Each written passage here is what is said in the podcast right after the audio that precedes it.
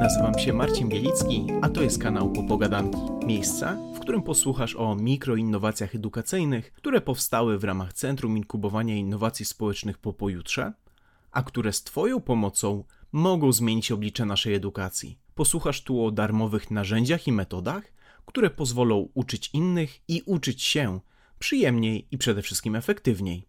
Serdecznie zapraszam.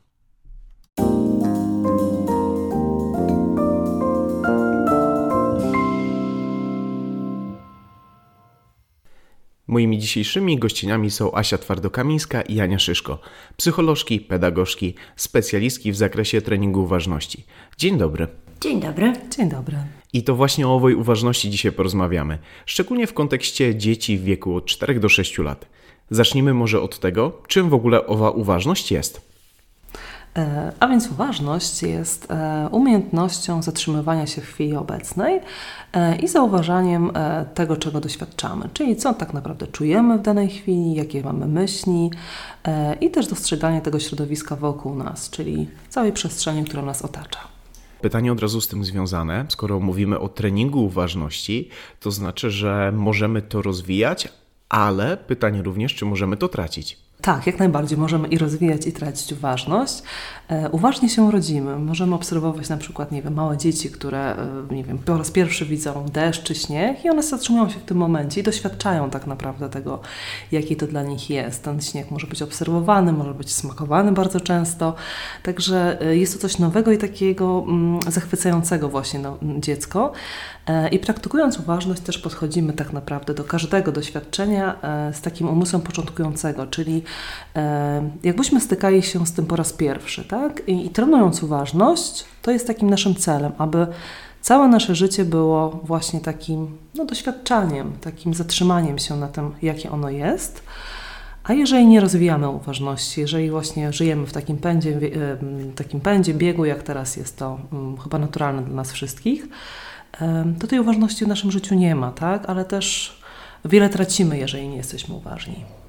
W takim razie zacznijmy może od tych najmłodszych, którymi będziemy się zajmowali. Mówiłaś, że dzieci, które się rodzą, de facto rodzą się bardzo uważne. Wy zajmujecie się problemem dzieci przede wszystkim w wieku od 4 do 6 lat. To znaczy, że już w tym wieku możemy tracić tą naszą wrodzoną uważność?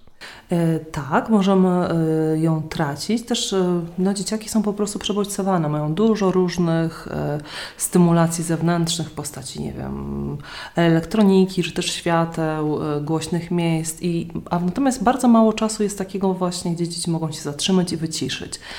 A jeżeli mają naturalnie taką umiejętność, to też naszym zadaniem jest właśnie rozwijanie jej w dzieciach, aby nie utraciły tej umiejętności, tak? co będzie potem z korzyściami dla nich dużymi. To teraz my skupiamy się na tych dzieciach od 4 do 6 lat, ale trochę chciałbym już wybiec w przyszłość, w przyszłość tych dzieci. Czy trening uważności w tym młodym wieku, od 4 do 6 lat, e, realnie może przekładać się na to, jak później jako starsze dzieci, czy jako dorośli funkcjonują w świecie? Zdecydowanie. E, dzieci poprzez nauczanie uważności zdobywają wiele różnych kompetencji. Tak? E, po pierwsze, e, uczą się lepszego kontaktu z własnym ciałem, więc też lepiej później radzą sobie ze stresem, z trudnymi sytuacjami. Też dzieciaki, które praktykują uważność, właśnie potrafią, nie wiem, zauważać takie momenty, które są dobre w ich życiu, ale też lepiej koncentrują się, poprawia się ich pamięć potrafią regulować swoje emocje. To jest taki zasób, który na pewno będzie procentował po prostu w, w przyszłości, jeżeli chodzi o takie ogólne zdrowie psychiczne i dobrostan dzieci. No i też myślę, że to, co jest ważne, to też praktykowanie uważności przekłada się na rozwój relacji społecznych, tak? Że też dzieciaki zauważają własne emocje, co przekłada się na to, że też zauważają innych wokół siebie.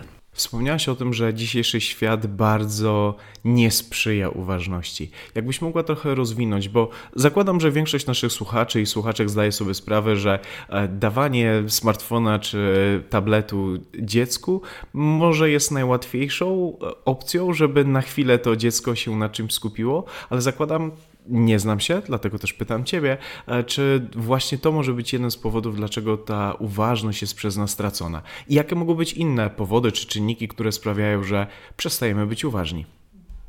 E, tak, jak najbardziej właśnie.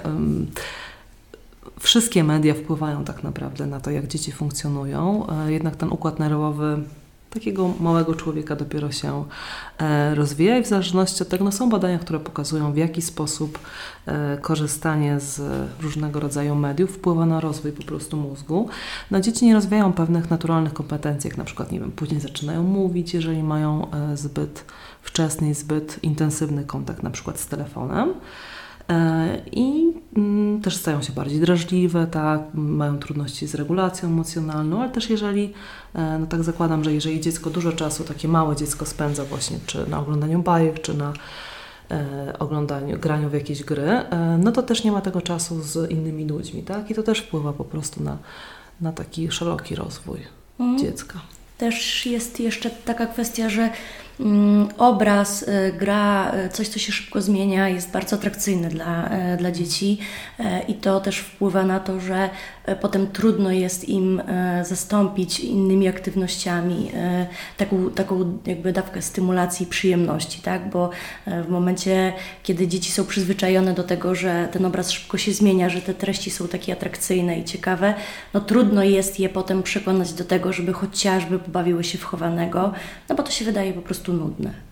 Mam tutaj e, dość trudne pytanie do Was. E, rozmawiałem dosłownie o Waszej innowacji jakiś czas temu z grupą e, trojga rodziców, młodych rodziców i zadali mi pytanie, na które nie byłem w stanie odpowiedzieć, a które wiązało się bezpośrednio, zakładam z uważnością, ale trochę bardziej było związane chociażby z tym oglądaniem bajek.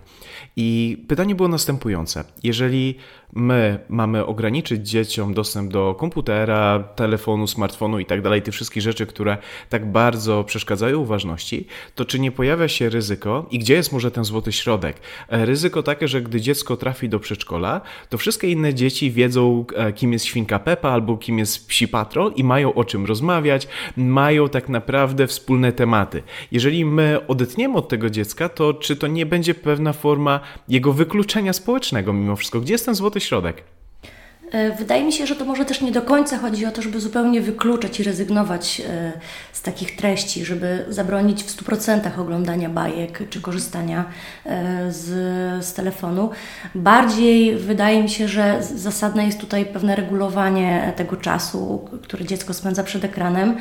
Można przecież też potraktować to jako wspólne spędzanie czasu z dzieckiem i zrobić sobie taki, nie wiem, wieczorny seans, gdzie usiądzie cała rodzina, zrobić robimy sobie popcorn i wtedy jakby oglądamy te bajki, ale też spędzamy ten czas mm, razem.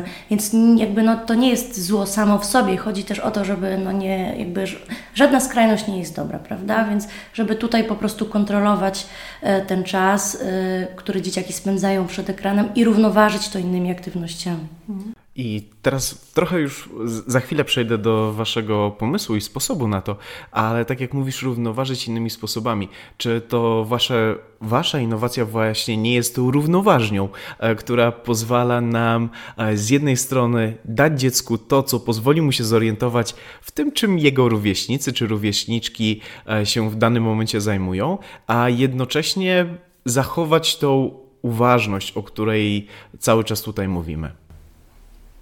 Tak, myślę, że nasza, taka innowa nasza innowacja z tą odpowiedzią, właśnie tak jak powiedzieć, równoważnią, jest takim trochę, powiedziałabym, zaproszeniem dzieci do wyjścia z tego świata takiego, no właśnie, takiego mm, związanego z mediami, żeby nie tylko to było na, jakby dla nich atrakcyjne, żeby też zobaczyły piękno świata, którego nie zobaczą tylko będąc jakby w tych ekranach, tak? E, ja mogę podać przykład mojej córki, która jako dwulatka, pamiętam, e, poszłyśmy na spacer i ona zobaczyła, może miała dwa i pół roku, takie dżdżownice w kałuży jakie to było ogromne odkrycie. Ona siedziała i po prostu patrzyła na te dżowince, dotykała je i tak dalej. A teraz, kiedy ma już 6 lat i jakby zna różne bajki, to tak naprawdę ciągle pyta o nowe atrakcje. I atrakcją jest coś, co jest szybkie, co się zmienia, jest kolorowe. E, I myślę, że właśnie takie dzieci potrzebują, żeby zobaczyć, że nie wiem, pójście na spacer też jest bardzo przyjemne, no i też przy okazji będzie wyciszające, relaksujące, a nie tylko ta ciała, ciągła stymulacja, która też jest bardzo przyjemna, ale też no, w jakiś sposób jest szkodliwa.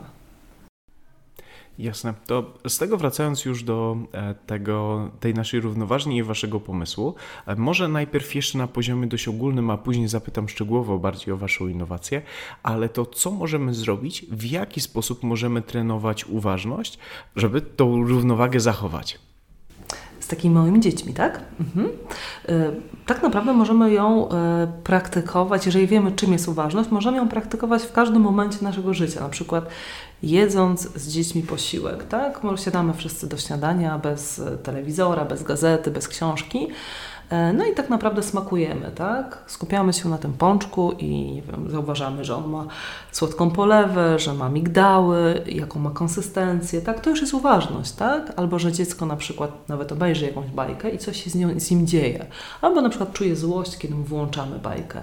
No i to dziecko zauważa, że jest zdenerwowane, tak? No i co się dzieje w jego ciele, kiedy jest zdenerwowane, tak? I dzięki temu, że dziecko zauważa swoje emocje, swoje reakcje w ciele, może sobie z nimi zacząć w taki e, no, dobry sposób radzić, jakby uzyskuje te kompetencje, że, że no, świadomość emocji pomaga. po prostu. Mhm. Jeszcze w uważności bardzo ważnym takim elementem jest y, akceptacja tych przeżyć, y, które, które mamy i takie podejście nieoceniające do tego, dlatego że no, emocje przeżywamy wszyscy. E, nie ma emocji dobrych, złych. E, są po prostu emocje, mm, które powodują pewne jakieś fizjologiczne e, objawy i mamy, mamy, mamy je wszyscy. Mm, naszym takim bardzo ważnym punktem, tworząc tą innowację, było to, żeby pokazać, przypomnieć dorosłym i przypomnieć dzieciakom, że to, co przeżywają, jest jak najbardziej w porządku e, i dalej to, co mogą z tym zrobić, mogą zrobić to dzięki temu, że to zauważą i zaakceptują. Mhm. Tak, to bardzo ważne, co powiedziałaś właśnie. Mhm. Bo też uważność e, nie jest relaksacją. W ważności jakby doświadczamy tego, co się wydarza, niezależnie od tego, czy to jest przyjemne, czy nie. Tak? Więc nawet te y, trudne do przeżycia emocje też jakby mają, mamy na nie przestrzeń wtedy. Mhm. W ogóle nie chodzi o to, żeby to jak najszybciej minęło, prawda? Żeby pozbyć się tego nieprzyjemnego uczucia, tylko żeby z, z tym pobyć, zauważyć, jakie to jest, e, co nam to robi, żeby ewentualnie móc w przyszłości e, łatwiej rozpoznawać takie stany i móc sobie z nimi radzić to, co teraz mówicie, trochę stoi w sprzeczności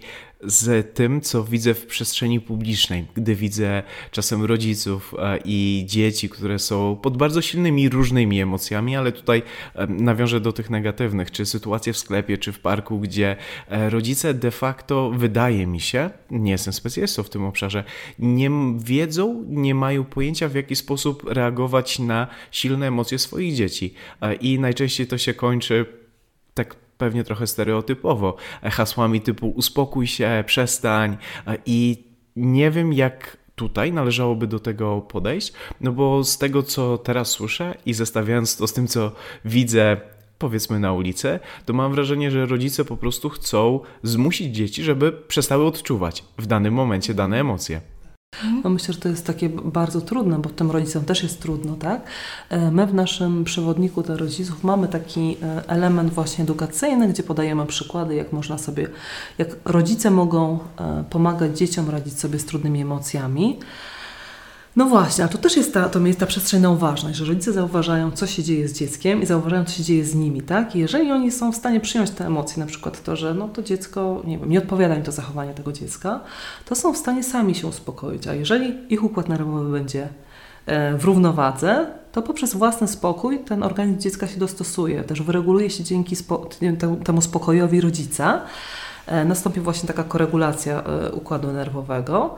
No i też emocje przeminą, tak? Jeżeli rodzic będzie spokojny, będzie towarzyszył dziecku, no to dziecko się pozłości, natomiast w pewnym momencie po prostu się wyciszy, tak? Mhm. Tak, bo to też jest takie sprzężenie zwrotne, że jakby e, bardzo często ten rodzic jest sfrustrowany, zdenerwowany mhm. i mówi do dziecka uspokój się, czyli jakby sam e, ma trudności w, w panowaniu nad swoimi emocjami, co też jest jakby no, naturalne, zdarza się. Mm, natomiast no, oczekuję tego od dziecka, które nie ma takich kompetencji, więc to jest też bardzo ważne, żeby e, mm, do jak największej ilości osób dotrzeć z taką informacją, że te emocje są w porządku, one są ok, natomiast e, no, my jako dorośli bierzemy tą odpowiedzialność za to, mm, że no, od nas dzieciaki uczą się na zasadzie modelowania przeżywania i reagowania w Mhm. sytuacjach trudnych i stresowych. Więc jeśli my damy radę być spokojni, to jest dużo większe prawdopodobieństwo, że dziecko będzie spokojniej reagowało albo te trudniejsze jakby stany będą trwały krócej. No to też jest taka, taki edukacyjny fragment tej naszej innowacji, e, który jakby no, pokazuje, że dziecko nie może inaczej reagować, ponieważ jego mózg nie jest jeszcze wystarczająco rozwinięty. Tak? Jeżeli e, w sytuacji nie wiem, stresu, zagrożenia reaguje właśnie ta, ta część mózgu, która jest taką e, no, no, gadzią częścią mózgu, no i dziecko reaguje automatycznie, tak? Ono nie potrafi jeszcze tych zachowań społecznych, e, tych oczekiwań po prostu na siebie wziąć i my jako dorośli, jeżeli wiemy, że dziecko tak funkcjonuje, e, to po prostu jesteśmy w stanie mu pomóc i też na przykład prowadząc treningi uważności dla młodzieży, tak? takie informacje, które, no, taka właśnie część edukacyjna, że, że taki młody człowiek wie, że to nie jest jakby z nim coś nie tak, tylko po prostu na tym etapie rozwoju ludzie tak reagują i to jest okej po prostu, ale co z tym dalej zrobisz też jest jakby już zależy od Ciebie. I myślę, że to jest też taki element e, no, takiej sprawczości, jeżeli chodzi o młodych ludzi, że oni mogą wybrać, co z tym zrobić, tak? Zahaczamy już bardzo mocno Waszą innowację, więc zanim przejdziemy do tej części, to chciałem jeszcze troszkę podsumować to, co do tej pory mówiłyście, bo kilka rzeczy e, i przypomniało mi się, i bardziej skojarzyłem to ze swojej dziedziny, bo ja zajmuję się głównie rozwojem ludzi dorosłych, e, albo którzy za chwilę będą dorośli, e, chociażby w kontekście na przykład kreatywności, czy w ogóle kompetencji XXI wieku. I to, co mówicie, chociażby ten umysł nowicjusza, te postrzeganie wszystkich rzeczy nowych, jest nie niesamowicie trudne, będąc osobą dorosłą, szczególnie jak już kończymy, powiedzmy, studia i zachwycanie się nowościami, nawet zmuszanie siebie do tego, żeby dostrzegać ten otaczający nas świat i skupiać się na tych poszczególnych elementach, jest kompetencją niesamowicie ważną. Więc jeżeli już od dziecka zaczniemy to trenować, to tym bardziej zakładam, że będziemy mogli to kontynuować w przyszłości. I to też wiąże się z drugim obszarem chociażby tej kreatywności, a mianowicie Jakiś czas temu słuchałem jednego z lepszych designerów na świecie, który pracował dla czołowych marek, chociażby dla Apple'a. I on mówił, że właśnie osoby uważne są najlepszymi designerami, innowatorami, bo to są ludzie, którzy dostrzegają, mają tą zdolność zatrzymania się, cieszenia się tym, co jest w świecie, ale też ciekawe, denerwowania się tym, co w tym świecie występuje. Wiele osób przez to życie przepływa w takim trybie trochę autopilota e, i przestaje dostrzegać, że są rzeczy w tym świecie, które mogą nam przeszkadzać. E, I właśnie teraz, tak jak Was słucham, to taka uważność pozwala wyłapywać te rzeczy, na których moglibyśmy się skupić, a które inne osoby całkowicie ignorują. Mhm. No to jest właśnie bardzo ciekawy y, punkt widzenia. Y, I, I, faktycznie w uważności naszym jednym z takich celów jest właśnie przejście z tego automatycznego trybu, takiego automaty- autopilota, w taki tryb bycia, tak?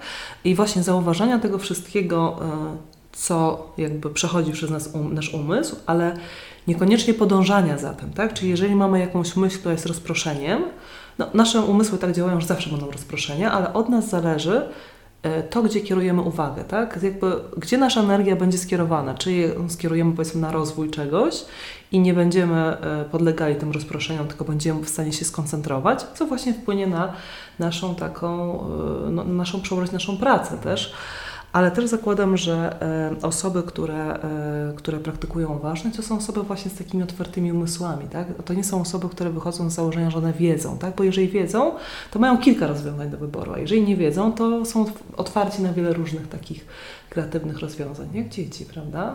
Mhm. Są niezwykle kreatywne. To jeszcze to się wiąże z drugą teorią, którą kiedyś e, czytałem, o której czytałem i która bardzo, bardzo mi dzisiaj przyświeca, a mianowicie, jeżeli chcemy wydłużyć nasze życie, to musimy po prostu w tym życiu być uważnym, bo jeżeli potraktujemy sobie to, że tak naprawdę nasze życie jest pewną sumą naszych wspomnień, to jeżeli działamy w tym trybie autopilota, to tak naprawdę za te 30, 50 czy 70 lat, w zależności od tego, w jakim wieku nasi słuchacze i słuchaczki są, no to ta uważność pozwala nam zgromadzić dużo więcej tych wspomnień i cieszyć się drobnymi rzeczami, jak chociażby ta e, dżdżownica po świeżym deszczu w parku. Tak. Tak, zdecydowanie. To też można trochę porównać do, jakby do ćwiczenia mięśni, tak? Że e, jakby im więcej ćwiczymy, im więcej pracujemy, tym mamy lepsze efekty e, i to też widać, tak? Tak samo jest z uważnością. E, jeżeli trenujemy systematycznie, staramy się kierować tą uwagę e, na, na tą chwilę obecną, na tu i teraz, e, to nam się jakby też to częściej udaje i częściej z tego korzystamy. To też trochę tak jak taki snop y, latarni morskiej, y, że jakby no, tą uwagę możemy kierować 360 stopni dookoła i tak naprawdę niczego nie zauważyć, albo skierować taki snop na jakąś konkretną e, część naszej rzeczywistości i pobyć e, z tym, prawda? To bardzo podoba mi się ta metafora z latarnią, więc e, chciałem pociągnąć w tym kierunku e, i już przejść rzeczywiście do Waszej innowacji. E, to jak być dobrym latarnikiem? A właściwie rzecz biorąc, co mogą zrobić opiekunowie, opiekunki, nauczyciele, wychowawcy, korzystając z Waszej innowacji, może zacznijmy w ogóle, czym jest Wasza innowacja, jak możemy pomóc dzieciakom rozwinąć sobie uważność. E, nasza innowacja jest tak naprawdę e, takim programem, e, który wymaga, albo idealnie jest, kiedy zaangażowani w jego realizację są nauczyciele, jak i rodzice. Tak?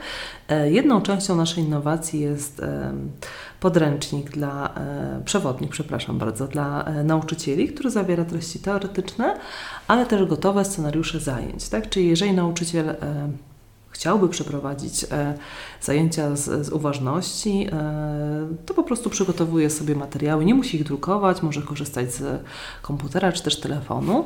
E, I tak jest, innowacja jest tak skonstruowana, że nawet nie mając takiego przygotowania, możemy po prostu pracować z nią. Czyli możemy albo przeczytać historię, która jest, no właśnie, jakąś opowieścią, gdzie nasi, nasi bohaterowie, Panda i Panda Klementynka i Fenek Maurycy, wprowadzają dzieci w świat emocji uważności i współczucia. Mm, no i później po każdej e, takiej e, opowiastce, historyjce mm, o ważności, e, nauczyciel przeprowadza rozmowy z dziećmi. Tak? Też oczywiście są ćwiczenia, e, które nauczyciele e, prowadzą e, z dzieciakami. Są to właśnie ćwiczenia, które są oparte i na uważności, część z nich jest relaksacyjna, część z nich jest właśnie oparta na, ostumo, znaczy oparta na teorii poliwagalnej, więc one są jakoś, no są po prostu tak skonstruowane, żeby te trzy e, koncepcje były e, wykorzystane. E, mamy też nagrania tak naprawdę, czyli jeżeli nauczyciel z jakiegoś powodu na przykład nie chciałby czytać albo chciałby uczestniczyć bardziej tak e, w, razem z dziećmi e, w tej historii, to może po prostu je odtworzyć, tak? No i tych scenariuszy, scenariusze są przygotowane, każdy jest o innej emocji. No i to chyba tyle. Jeżeli chodzi o przewodnik dla rodziców, to Drugą częścią naszej innowacji jest e, przewodnik dla rodziców, który też składa się z krótkiej części e, teoretycznej, e, taką, która ma wspierać rodziców właśnie w, w rozumieniu swoich dzieci. Tam są takie podstawowe informacje na temat rozwoju dziecka, na temat tego, czym jest uważność, no i tego, na czym oparliśmy nasz projekt. Natomiast taką bardzo istotną częścią są po prostu nasze e, historyjki na dobranoc. Tak? Są to relaksacje, które są e, w formie nagrań audio, które mo może każdy rodzic właśnie e, ściągnąć e, z ojej, jak się nazywa, z iClouda? SoundCloud. SoundClouda, przepraszam. E, I po prostu wieczorem e, no, wykorzystać taką posłuchajkę, aby wyciszyć swoje dziecko przed snem. E, ale jeżeli będzie chciał samodzielnie przeczytać, to oczywiście jak najbardziej jest to też e, rekomendowane. E, I tak naprawdę połączenie tych dwóch działań, zarówno pracy nauczycieli w przedszkolach, jak i właśnie wsparcia rodziców, daje taki pełen, pełen obraz naszej innowacji, gdzie one są połączone ze sobą i no i z jednej strony następuje taka mm, no, wymiana i współpraca rodzica z nauczycielem, ale też to dziecko jest w centrum i jego, dbanie o jego dobrostan. I to jest no właśnie, cel naszej innowacji. Czyli mamy tutaj dwójkę bardzo, bardzo ważnych aktorów, zarówno nauczyciela, nauczycielkę, jak i rodziców. E, I moje pytanie, znaczy pytanie za chwilę, ale to nam daje tak naprawdę dwa kanały do nich dotarcia. Jeżeli teraz słucha nas nauczyciel, nauczycielka i zdecyduje się z tym pracować, to serdecznie niech poleci to również rodzicom swoich podopiecznych. I w drugą stronę, jeżeli jesteś rodzicem i wiesz, że tą innowację będziesz stosować, to poleć ją nauczycielce czy nauczycielowi. Dzięki temu Twoje dziecko będzie zaopiekowane w 360 stopniach. Ale to się wiąże też z moim jednym pytaniem, a mianowicie, jeżeli trafimy na taką sytuację, w której jedna z tych stron z jakichś powodów nie będzie chciała z tego korzystać, czy nadal pozwoli nam to osiągnąć chociażby pewne efekty? Mhm. E, no zdecydowanie tak. No jakby, tak jak powiedziałeś, z różnych powodów e, e, niektóre jakby środowisko, czy to przedszkolne, czy rodzinne, może nie móc, nie chcieć włączyć się w program.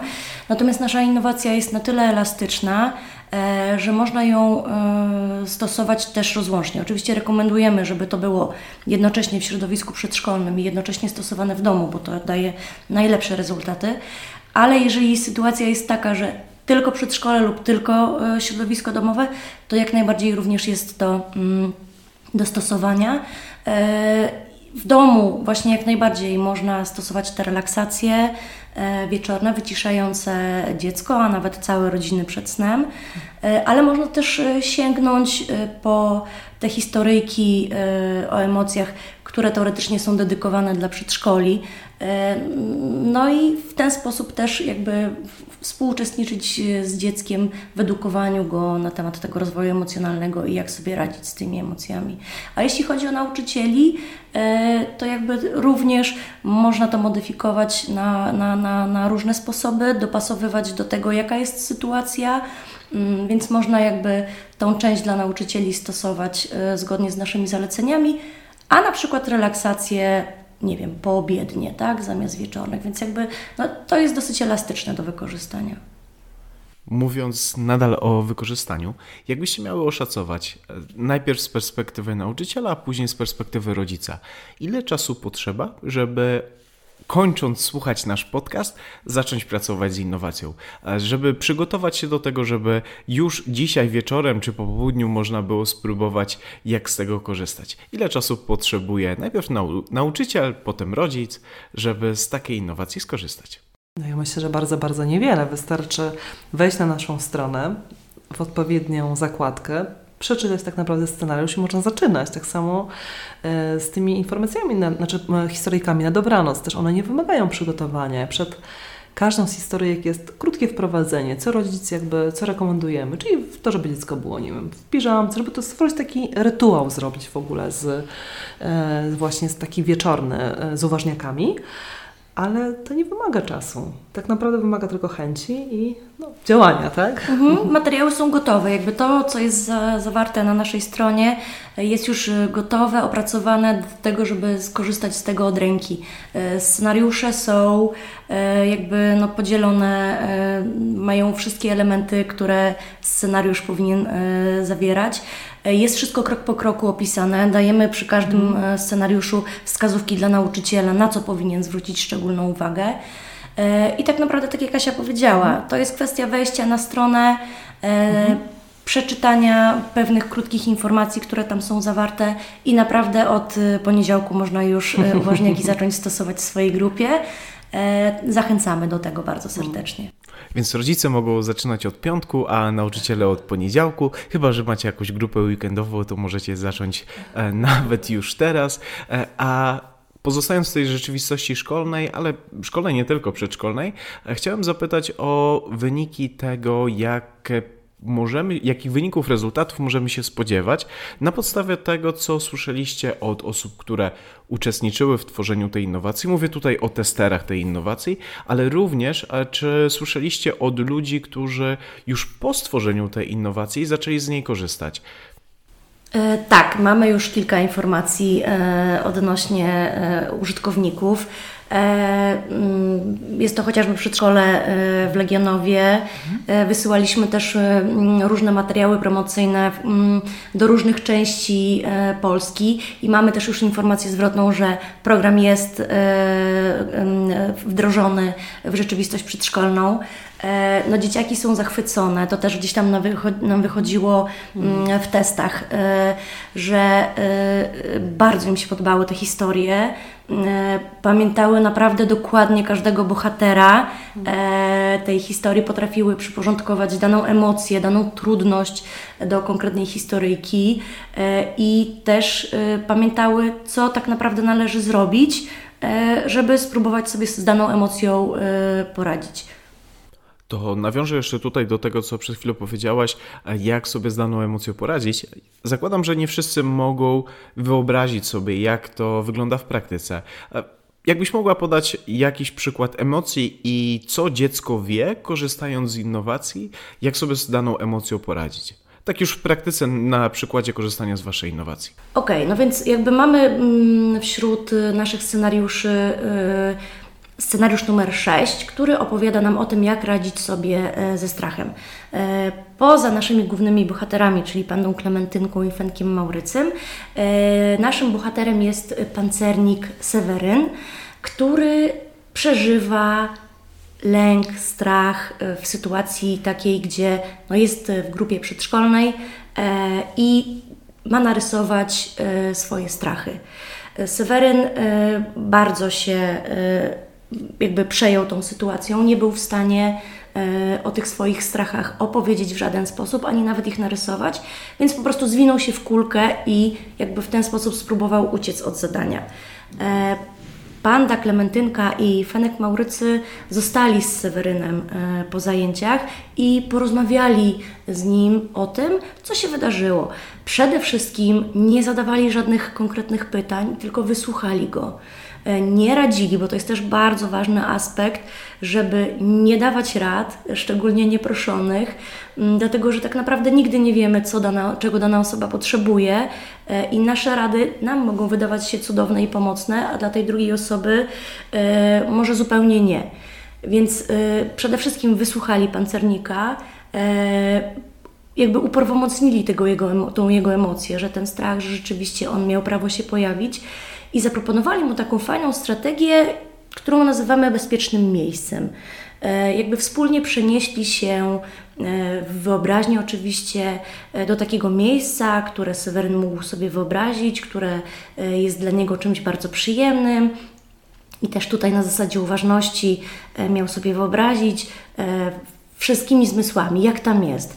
Zapachy, smaki, czy coś słyszy, co widzi, jakie kolory. I to gdzieś tam e, sprawiło, że Seweryn e, wyciszył się, e, poradził sobie z tą emocją, ona minęła, bo każda emocja mija, i mógł dzięki temu w następnej sytuacji, kiedy poczuje strach lub lęk, zastosować tę strategię bezpiecznego miejsca, żeby spróbować sobie z, tym, z tą emocją poradzić jeżeli dobrze zrozumiałem, bo to wydaje się fascynujące, to po przejściu przez Waszą innowację, to znaczy dzieciaki, które razem z rodzicami, z wychowawcami e, uczyły się na podstawie tych bajek i całego programu de facto, były później w stanie rozpoznać w sobie tę emocję i przenieść taktykę naszego Seweryna na swoje własne życie. Dokładnie tak, no bo jakby pierwszym krokiem w tym, żeby w ogóle z emocją sobie poradzić, no to jest to, żeby wiedzieć, jaka emocja e, w tym danym momencie e, do nas przyszła. E, trzeba ją umieć nazwać, rozpoznać, trzeba wiedzieć, z czym ona się wiąże, czyli że mogą się nam pocić ręce, mogą nam się robić nogi jak z waty, że to wszystko są objawy typowe dla danej emocji, że tak jest w porządku i tak jest ok. Hmm? To teraz tak jeszcze jak tego słucham, to mam wrażenie, że dałyście potężne narzędzie dla rodziców i dla nauczycieli. W takim sensie, że jeżeli widzą, że dziecko nie jest w stanie sobie poradzić z jakąś emocją i widzą, że e, dziecko już powinno to wiedzieć, ale nie rozpoznaje tego, na przykład e, tej danej taktyki z danej historyjki, to nawet wspomnienie o pancerniku i przypomnienie, że jak on sobie z tym poradził, prawdopodobnie, i to jest pytanie do Was, może u dziecka powodować to, że on sobie przypomni, o tak, Seweryn miał dokładnie ten sam pomysł i problem i zrobił to. I tak naprawdę zdejmujemy trochę z rodziców obowiązek radzenia sobie z tym, w takim sensie, że dajemy im nawet nie tyle wskazówkę, co konkretne narzędzie. Przypomnij to, dziecko prawdopodobnie będzie pamiętało, co dalej zrobić. Tak, myślę, że zdecydowanie jest to potężne wsparcie zarówno dla nauczycieli, jak i dla rodziców, dlatego że to już jest jakby taka gotowa pigułka e, do przedstawienia dzieciakom. E, no i właśnie, czasami jest tak, że dzieciaki fascynują się chociażby tą świnką Pepą e, i odtwarzają różne sytuacje, które zauważą w tej bajce. Tak samo może być też tutaj, że zapamiętają konkretną postać, zapamiętają konkretną trudność, z jaką ta postać się borykała i na zasadzie no, cudownej wyobraźni, którą dzieciaki posiadają i tego, że te zajęcia zostały w przedszkolu przeprowadzone, że to zostało wzmocnione wieczorną relaksacją w domu, to jest naprawdę znacznie większa szansa na to, że dzieciaki zapamiętają w taki bardzo przyjemny dla nich sposób. E, na zasadzie takiej właśnie nawet odtworzenia sobie w główce krótkiej historyjki i tej strategii, e, jak może sobie poradzić. Trochę podsumowując to, co teraz powiedziałaś, to mam wrażenie, że praca z Waszą innowacją z jednej strony pozwala nam pracować z dziećmi w taki sposób, żeby one rozumiały, co się z nimi dzieje w danym momencie, żeby były w stanie nawet same na to reagować, a jednocześnie te wieczorne rytuały chociażby sprawiają, że te dzieci same z siebie są bardziej zrelaksowane, więc tak naprawdę na dwóch różnych płaszczyznach, ale bardzo komplementarnych. Pracujemy nad tym, żeby te nasze dzieci były dużo spokojniejsze, ale w takim pozytywnym sensie i jednocześnie ciekawe świata, które je otacza. Dzięki temu, że właśnie mogą analizować to, co się z nimi dzieje, że mogą reagować, to mogą się cieszyć. Wrócę do tego ponownie, bo bardzo mi się podobało, tą dżdżownicą podczas deszczu. Mhm. Pięknie to podsumowałeś. Tak, myślę, że właśnie tym, tym właśnie jest nasza innowacja tak naprawdę. Działamy na poziomie i poznawczym, i behawioralnym, i które się tak naprawdę uzupełniają i doprowadzą do tej zmiany, do polepszenia życia maluszków. Mhm. Oczywiście to też nie jest tak, że mm, y, jakby y, y, jeden cykl uważniaków i to załatwia całą sprawę, mhm. tak? Jakby no tak jak mówiłyśmy wcześniej, to jest jak mięsień, trzeba mhm. to trenować, e, trzeba to robić w miarę systematycznie, ale jakby nasz program, nasza innowacja daje taki mocny, dobry początek e, do tego, żeby w ogóle wejść w temat uważności, wejść w temat regulacji emocji przedszkolaków, e, wejść w temat akceptacji przeżywania emocji. E, jakby daje fajne narzędzia, żeby sobie z tym radzić, ale żeby też w ogóle zacząć zacząć o tym myśleć, zacząć to stosować. Mhm. Też to, co jest ważne, to myślę, że warto podkreślić, że ten nasz program e, może być stosowany, a raczej nawet powinien być stosowany nie tylko jednorazowo, tylko cyklem po prostu zajęć. Jeżeli na przykład dziecko, e, jeżeli przedszkole zakończy powiedzmy te spotkania, to za dwa miesiące powinno ponownie jakby dobrze byłoby, gdyby były te zajęcia dalej prowadzone, tak? Mhm. Dzieciom te historie się nie nudzą, tak jak e, każde inne. To prawda, a można je również stosować wybiórczo, czyli w danej sytuacji, jeżeli na przykład, nie wiem, jest jakaś sytuacja stresująca w grupie, e, typu jakiś konflikt e, między przedszkolakami, sięgamy po prostu po scenariusz, e, na przykład ze złością albo z pobudzeniem, zapraszamy dzieciaki i jakby prowadzimy tutaj już w konkretnej sytuacji na miejscu. To pozwolę sobie zakończyć naszą rozmowę, bo bardzo mi się spodobało to, co e, mówiłyście o tym treningu, że to trochę tak, jakbyśmy trenowali na siłowni, to wy w tym momencie oferujecie naszym słuchaczom, słuchaczkom nie tylko karnet, bezpłatny karnet na tą siłownię, ale w pewnym stopniu dajecie też sprawdzony plan treningowy, który pozwoli e, na, zarówno naszym podopiecznym czy naszym dzieciakom e, trenować uważność, co przełoży się na to, że będą e, spokojniejsze, będą w stanie reagować na swoje emocje, będą w stanie same w pewnym stopniu się kontrolować, co bezpośrednio też przełoży się na to, że będą dużo bardziej kreatywne, będą mogły się cieszyć po prostu otaczającym e, ich światem, czego serdecznie im życzę e, i mam nadzieję, że osoby słuchające nas teraz już wiedzą i pamiętają, że rodzice mogą zacząć to już dzisiaj, a wychowawcy, e, nauczyciele powinni zacząć to od poniedziałku.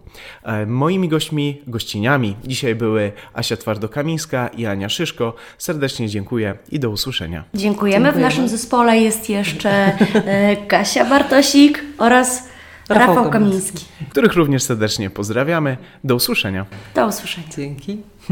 Tę i inne bezpłatne innowacje, które powstały w ramach projektu Po pojutrze 2.0 Kształcenie, współfinansowanego ze środków Europejskiego Funduszu Społecznego w ramach programu operacyjnego Wiedza, Edukacja, Rozwój, znajdziesz na www.popojutrze2.pl w zakładce Innowacje.